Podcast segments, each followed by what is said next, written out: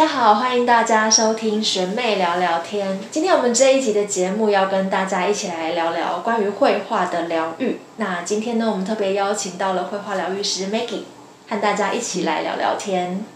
其实我们在上一集啊，就是跟 Shepherd J 的板娘 Jennifer 在聊天的时候，她就有特别的聊到 Maggie。嗯。那时候呢，她说她呃也有就是跟着你一起去体验绘画疗愈这一块呃这一块过程。然后那时候她很特别，她说她平常是一个非常忙的人，然后每天呢都是手机讯息会不停。但那一天的三个小时，她就真的完全没有碰手机。我觉得是一件很神奇的事情，所以今天真的很难得可以跟 Maggie 来聊一聊关于画画疗愈这件事情。嗯。从我的角度来看，因为我自己国高中时候也是喜欢在考卷上面乱画画的那种人，那状态下，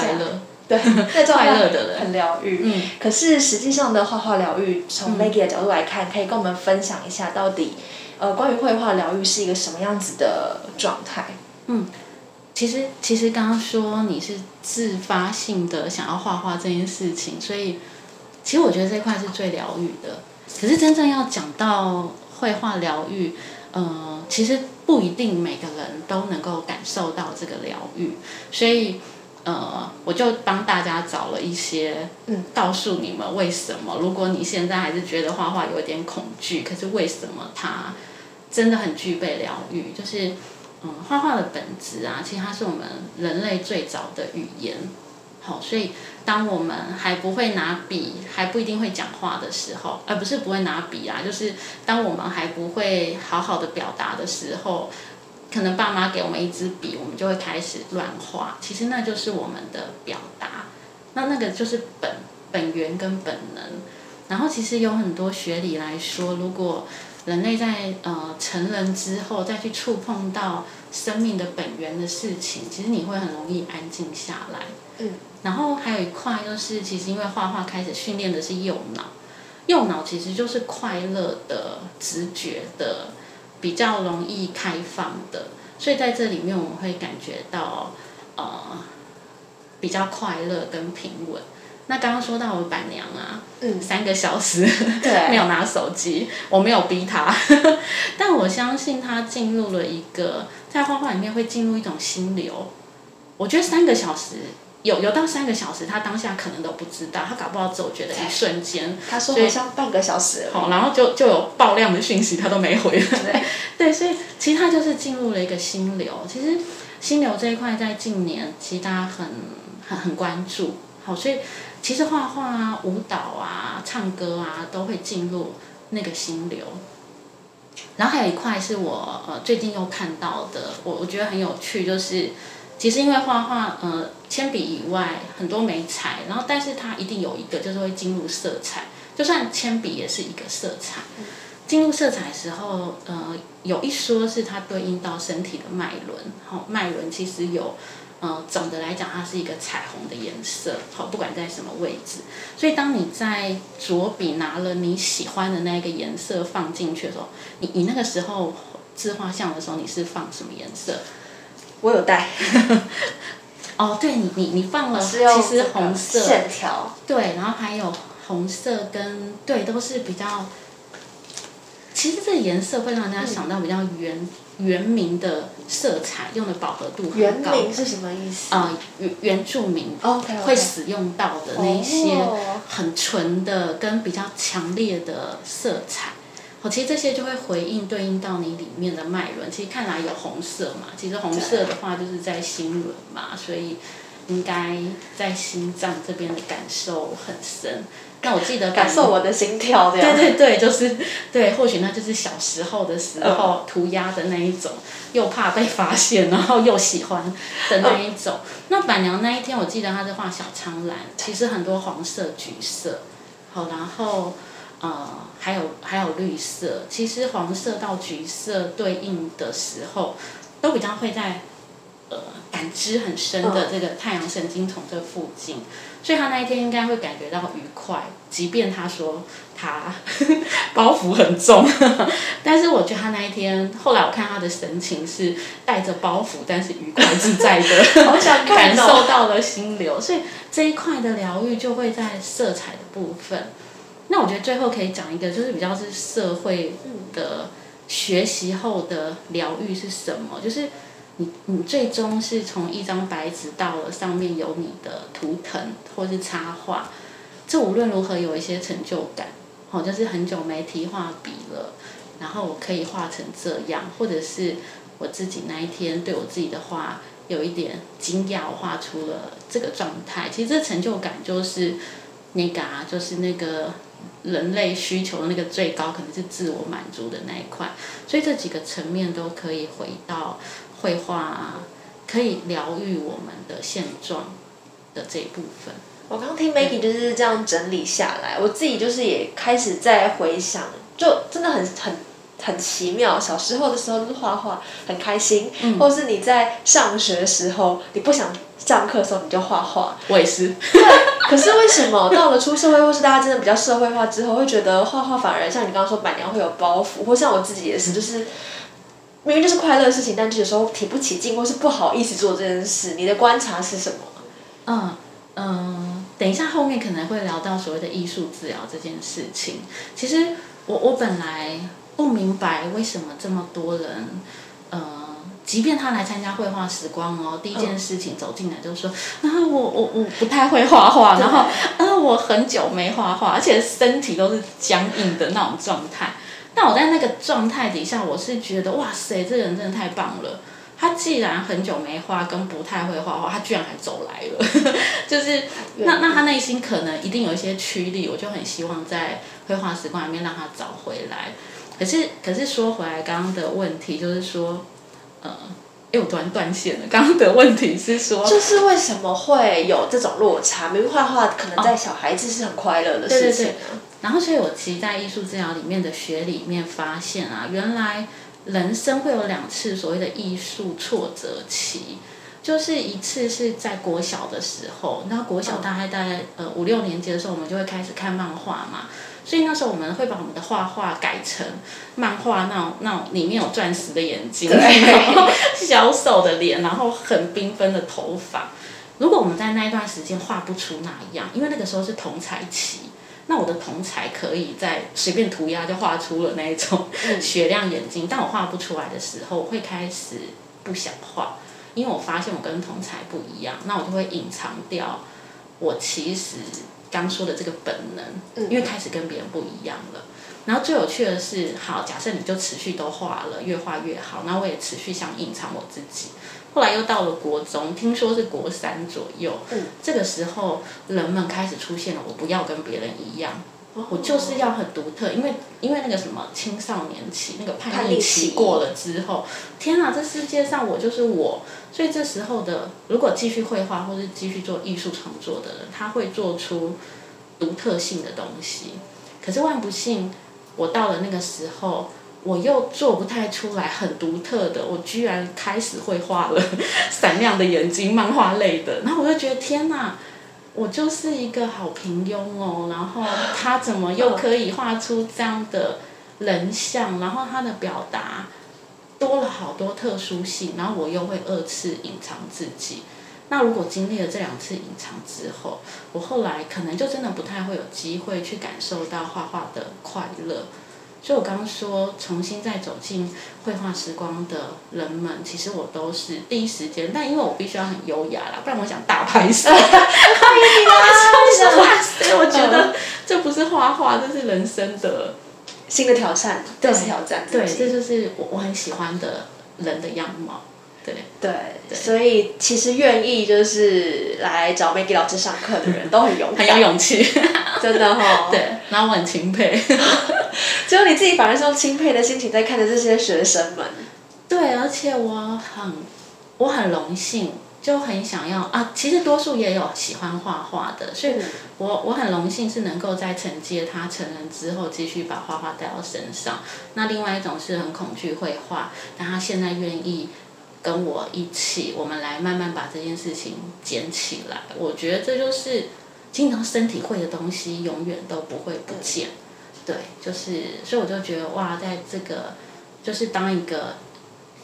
渡船的人嘛，帮他渡过摆渡人的对摆渡人。那未来这艘船他自己会航向很棒的海洋，不一定会需要我，但是在第一个见面可以这样，我就觉得很开心。嗯。我觉得有在听我们节目的人，应该其实我相信还蛮多人小时候应该也都曾经有画画梦，或是喜欢画画。那大家应该也都还蛮想要来体验看看到底所谓的一个人的绘画时光是什么，或是 Maggie 老师开课的内容是什么。其实就我了解，老师是不只是开以所谓一个人的画画，还有一个小班制的画画的方式嘛，对不对？那这两个，相信现在来找老师画画的人，应该蛮多时刻都是想要找一些心灵的平静。那我们也想请 Maggie 老师再帮我们多分享一下，说像这样子两不同的绘画体验，它的差别在哪里？嗯，呃，现在在这里比较频繁开的就是固定每个月有平日跟假日的小班制，后大概就是四个人左右的绘画时光。那在这样的设计安排的时候，因为其实还是有个小群体一起画画，然后来自不同的人跟不同的生活样貌，所以呃，对我的锻炼是要比较快速的时间，让这些人又要适应这个小团体，因为在艺术面前，我我聊到，其实，在艺术面前蛮裸露的吼，就是就是当你要开始把你的感受画出来的时候，那那人类的群体又会有比较性好的时候。我要如何建立他们在这个平台，呃，觉得安心？所以在小班制的绘画时光的时候，我会我的主题其实都是植物，好，就是植物绘画。其实我想引介大自然的植物彼此活得这么自在，好，然后。其实有自己的规律，就是跟着它该开花结果的季节，然后那个生命很有生命力的这么走，然后开成什么样的花，从来不需要比较。所以我会带着植物的哲学进到小型的绘画时光。那这个时候，小班制的伙伴们就会把焦点放在植物的自在，所以他也把自己的自在投射在那里。所以我们就会。进行一个下午，其实每个人可以慢慢的安静下来画画的部分。那后面也会呃不不不时的偶尔会提点一些伙伴，他可能看了别人的画都觉得别人好好哦，然后都一直称赞他人。其实他自己的东西，在我的角度我也觉得很独特。那我们会不会常常在？呃，自己的人生里面都在看向别人，而忘记看向自己。这一块在小班制的时候偶尔会被提出来，呃，但是如果说回一个人的绘画时光的，我们的这个预约的邀请啊，我就希望是想来画画的人自己定题材，嗯，因为可以在，我觉得画画跟唱歌跳舞，就是如果你快乐，你想做，你那个动力就会。全然的出现，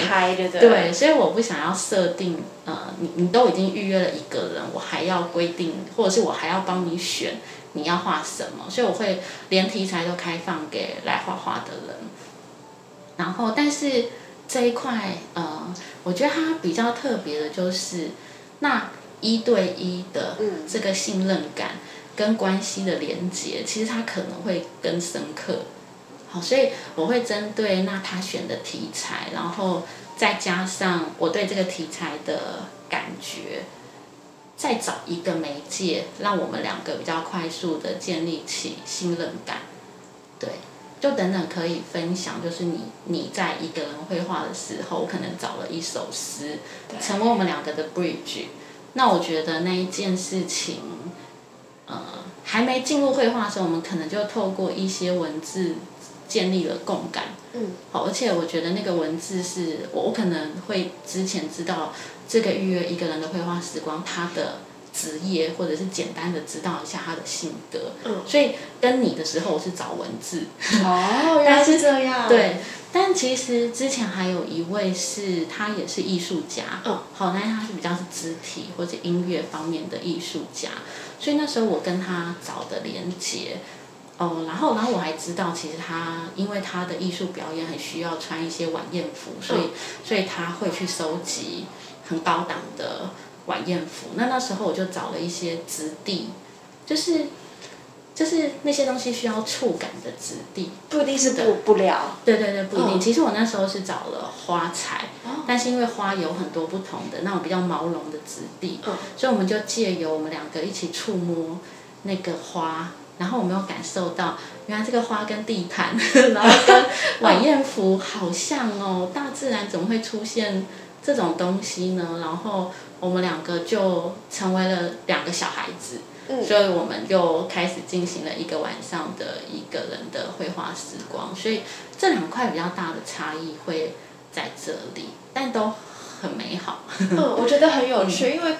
呃，可能大家听到说要报名上课体验绘画，都会觉得哦，我就是去学画画，我要把画画的很像，对我要把什么画的一样，对对。但其实，在绘画时光里头，追寻的并这件事情完全超级不重要，对不对对？对，那是最后。嗯，对对，所以刚刚 Maggie 有提到嘛，就其实我之前啊，就是也有来体验了一次一个人的绘画时光，然后这么说起来，我也觉得但我真的是挺勇敢的哎，耶。对，很勇敢啊。对，因为那时候来体验，然后因为刚好就是呃配合小龙 J 这边的一些宣传嘛，所以其实旁边也有就是几位工作同仁在旁边参与，就是拍摄啊，或者是就是记录。嗯，对啊，我应该算最大胆的吧？你的学生里头。呃，是，而且我觉得还不是现场的大胆，是那时候我接到你想要画自画像的时候，其实我一听到，我那时候点头说，嗯，好，很不无言吗错，对对对，没有觉得，哇塞，这个很赞哎。为为什么？其实我们可以回推，如果从艺术史里面，我们还蛮知道，就像梵谷，嗯，他就是大家很知道，就是超爱画自画像的人。其实毕卡索也是，但毕卡索就是他画自画像，很快就跟自恋连接。嗯因为毕卡索就是一个超级知道 要要怎么经营自己，然后也知道自己在当代啊，就是极为优秀，然后。然后他的自画像可以卖很多钱，他广为人知，他也知道自己做这件事情，他在。当时的艺艺艺术家里面，能够在活着的时候就这么有名的，所以他是很知道自己自画像的价值，对，但是他的性格也是一个很自恋的人，所以。呃，也因为这样的，其实，在最早期啦，其实一直在自画像这件事情，很多都是达官贵人啊。如果在欧洲的话，不是都会摆一个自己的画，楼梯上去，有对没有家族啊，都一个这样，对对对。然后，所以其实那些都是，呃，如果你要有个符号的话，画自画像的人，其实他有一个，他他必定会有点自恋的倾向。嗯。但我觉得自恋是好的哦，因为我很喜欢。我觉得人如果没有一点点自恋啊，他不会开始发觉要走往内心。好，就是因为爱自己才会开始想要探索哇，我这一个样貌是什么？所以说回刚刚说到的范谷，他人他画画年的的时间没有很长，但他画了好像三十七八幅自画像，他是在认识自己。他透过不同的笔触、跟不同的颜色、跟不同的状态，还有他自己身体的状态，他觉得他要这么认真的用他生命中最热情的状态记录下他自己，他才会认识他自己。所以那时候我听到你要画自画像的时候，其实我是很开心，但我我自己也会有一个哇，我能不能在那么短的时间之内，能够引导你看见你自己的此时，然后还有可能还有一些自己潜意识里面的想望，都透过自画像出来。嗯，对，然后所以很很勇敢，是觉得有这个题材，我觉得很好，而且。嗯，好像没有担心跟一个第一次接触到要引导你画画的人一起做这件事情，就觉得这个人除了有一点自恋以外，他他必定很开放。嗯，对我我，然后也一定有挑战跟冒险的性格，我觉得非常好。然后后来在真正跟你一起画的时候，其实我觉得更好的是，我觉得你们，我觉得你的画画没有要画给别人看。嗯，对。所以我才觉得哇，这个认识自己的探索，应该也在，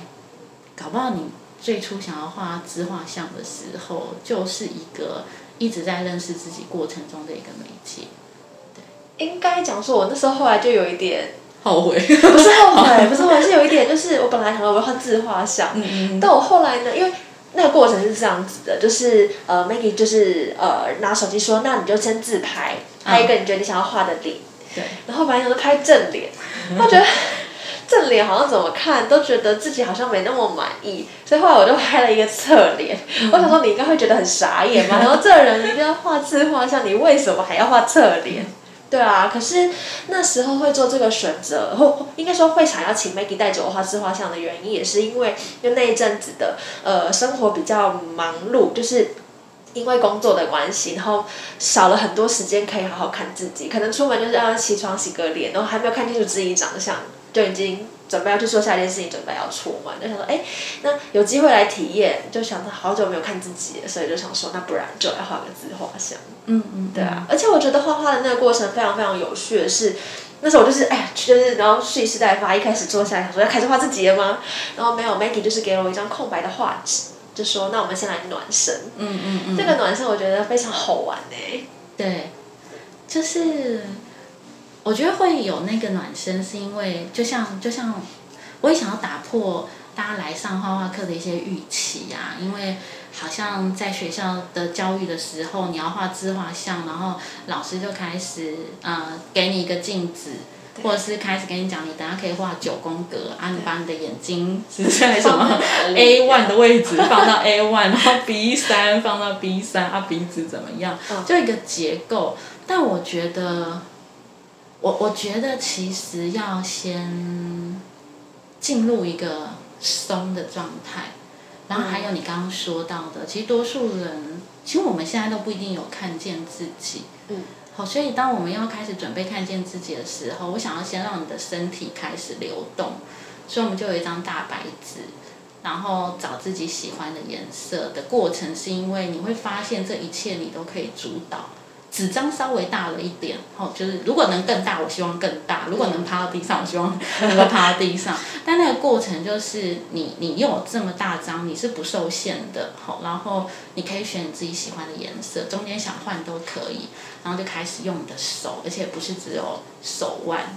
画图，是整个手臂能动都动，所以就大量的希望用自在的状态。先让你进入一个不受限的白纸里。那我其实就是现在回想起啊，我就觉得跟你的合作，如果那一场叫做合作，就我觉得最棒的就是叫你开动你就开动，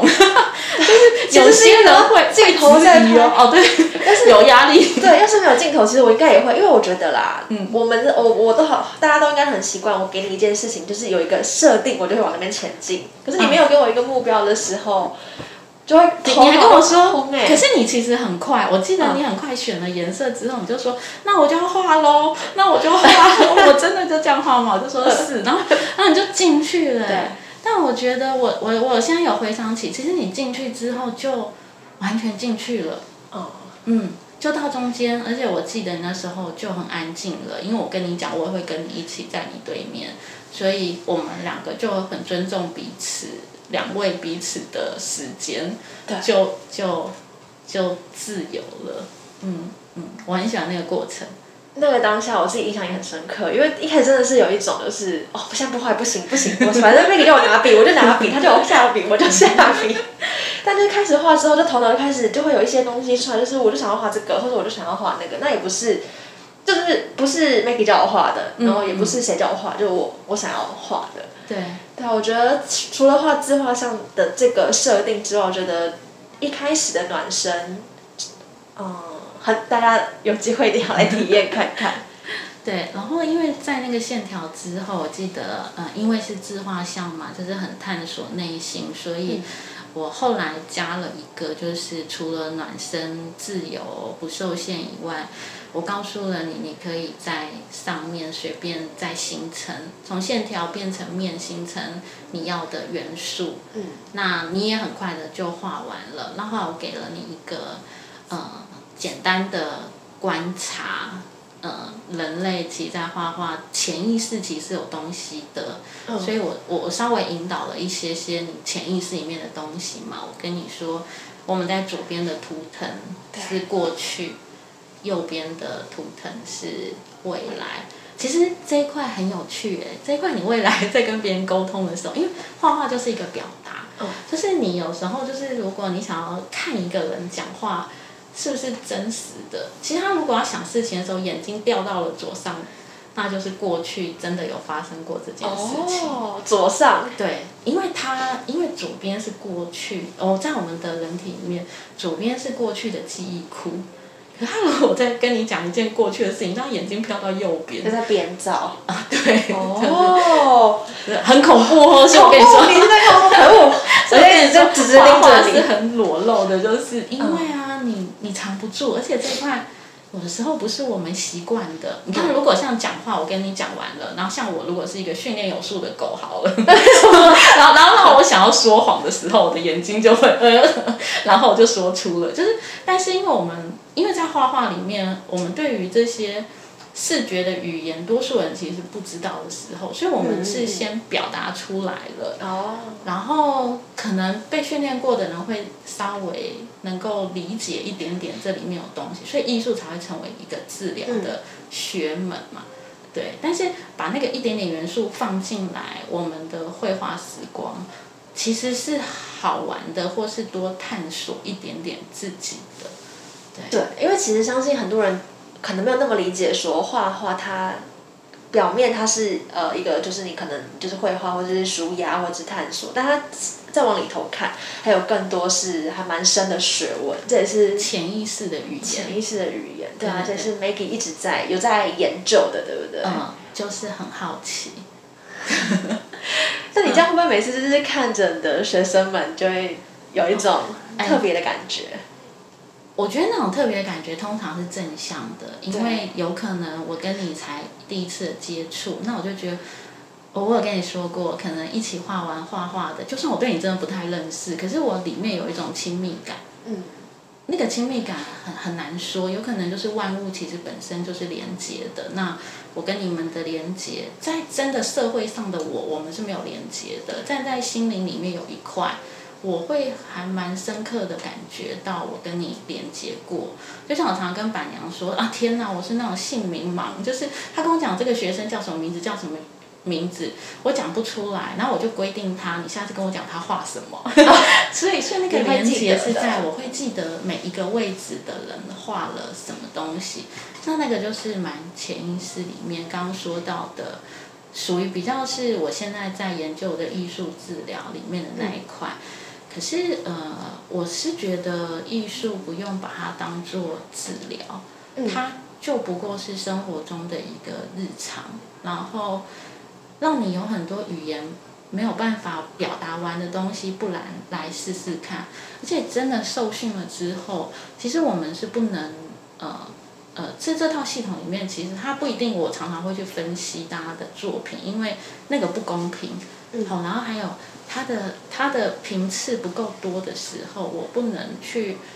断言你们就是这样，或是我就是就是那样。但但它多了一个我们认识的界面，搞不好连你我彼此都不熟悉的那个界面，所以那你就可以回到我的好奇心。如果我有机会跟这个伙伴再一次画画的时候，那那个好奇心再跟下一次的发现连接了之后，再来看看。有没有什么更有趣的生命故事？所以其实就是在这些绘画的过程当中，不只是学生们他们可能会有些收获，其实对你来说也像是一个钥匙，去打开认识大家的大门那种感觉，对不对？对。你自己觉得那哎，那我就可以在这个访谈中顺便问一下，那通过那一次画字画像，你有就是觉得我是什么样子的人之类的吗？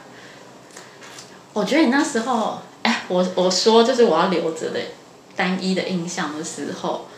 我觉得我就非常记得“小白兔”这个词哎，嗯嗯嗯，我我也记得，我我我觉得很有趣，是因为我觉得你长得甜美，但是不觉得是小白兔。然后我，呃，我对于就是一个。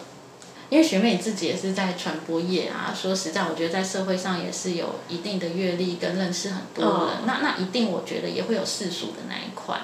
但我觉得我透过画画里面看见小白兔的你这件事情，我很珍惜。就是白白净净的，然后就算走过了森森林、丛林、都市丛林，但是还是一个小白兔。我觉得这从生命来讲，就是它是一件很可贵的事情，所以我对你的印象就会停留在这里。那我记得我们昨天在蕊的时候，你有你有提到说，那还有没有其他在在绘画时光里面的故事？我觉得反差比较大的，而且很有趣的是，我有一个七十七岁的老先生，是七十七岁了，对，跟我长期在绘画时光里面，我觉得他非常可爱，是因为他其实是受日本教育，嗯，可是当他我想让他们自由的选颜色画的时候。因为他的衣着都是很日本人，然后又觉得很沉静、很稳、很稳重的样貌。可是他所有的选色都是粉红色跟红色。后来我们就在画画里面，我认识了一个呃七十七岁粉红色的老先生，好 Q 哦。对，而且后来我才发现，他的粉红色是他的温柔。嗯。对，然后所以我们在后来一起互动的过程中，他不仅在课堂上都非常有礼节以外，他照顾在场的每一个人。可是如果你第一印象的日本教育的他是一个比较严肃的先生，但原来粉红色的他是后来我我们真正看见跟接触到的他，然后也有在。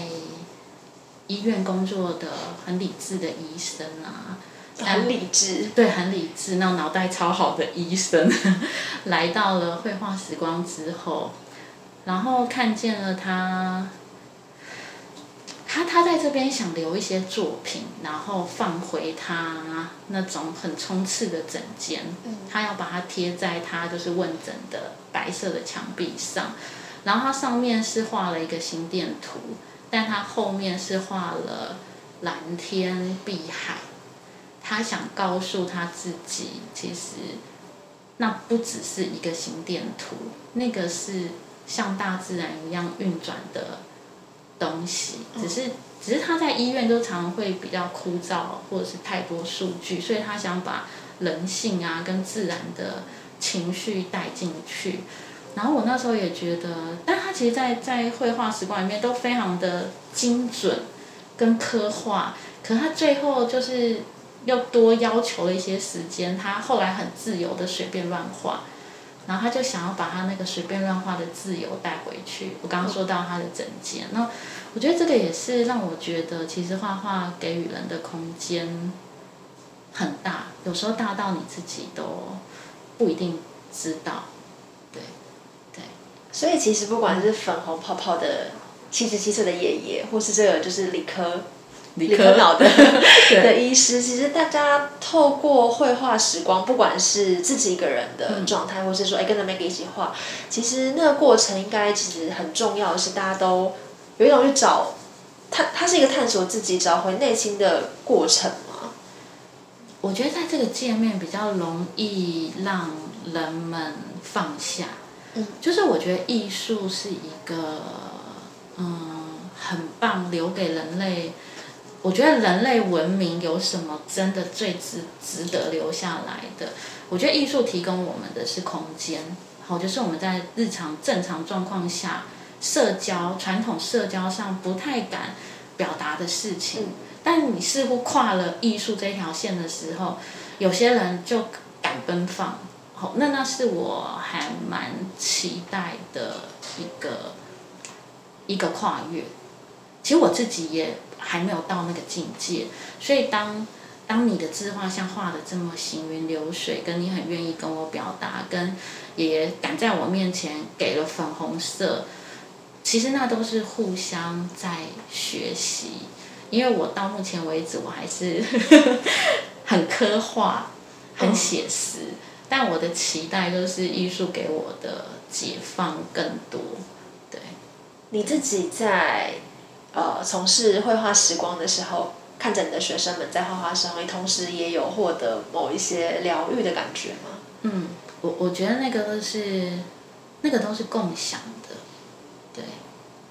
对，就像我在画自画像的时候，其实 Maggie 同时也在画，然后也自己画的很开心，感觉很有没有，我是画你，我不是画我自画像，我是画我，对，对啊，而且我好害怕，然后我就自己有那个包袱啊，就是说，哇塞，就是万一我画的 不像你，或是没有你好，但我觉得那个过程就是，哎，我觉知到了我有这个状态，然后我就觉得哇塞，好棒哦，原来原来我还有这个状态，然后原来我也会投，我也会。呃，更理解我的来参与的伙伴们，他可能也有我这个状态，我就觉得很很就很有趣吧。这里面就是实在有不只是画画的事情太多了。嗯，对啊，我觉得就像是 Maggie 说，其实不管是画画或是从事其他艺术，他就是给自己一个空间去跨出去，去找一些不同的自己的那种感觉嗯嗯嗯。对啊，所以如果听完这期节目，你内心有一种。狂野，或是想要冲出来的感觉，其实不妨就拿起一支、一支、一支笔、一张纸，就先来试试看。嗯，对啊。那如果你喜欢我们的节目的话，也欢迎大家订阅加分享我们学妹聊聊天。今天很感谢 Maggie 和我们一起来聊绘画。下一集的节目点开之前呢，也邀请大家找一个舒服的位置，然后泡一杯热茶，再继续和我们一起来聊天喽。下一集再见，拜拜，拜拜。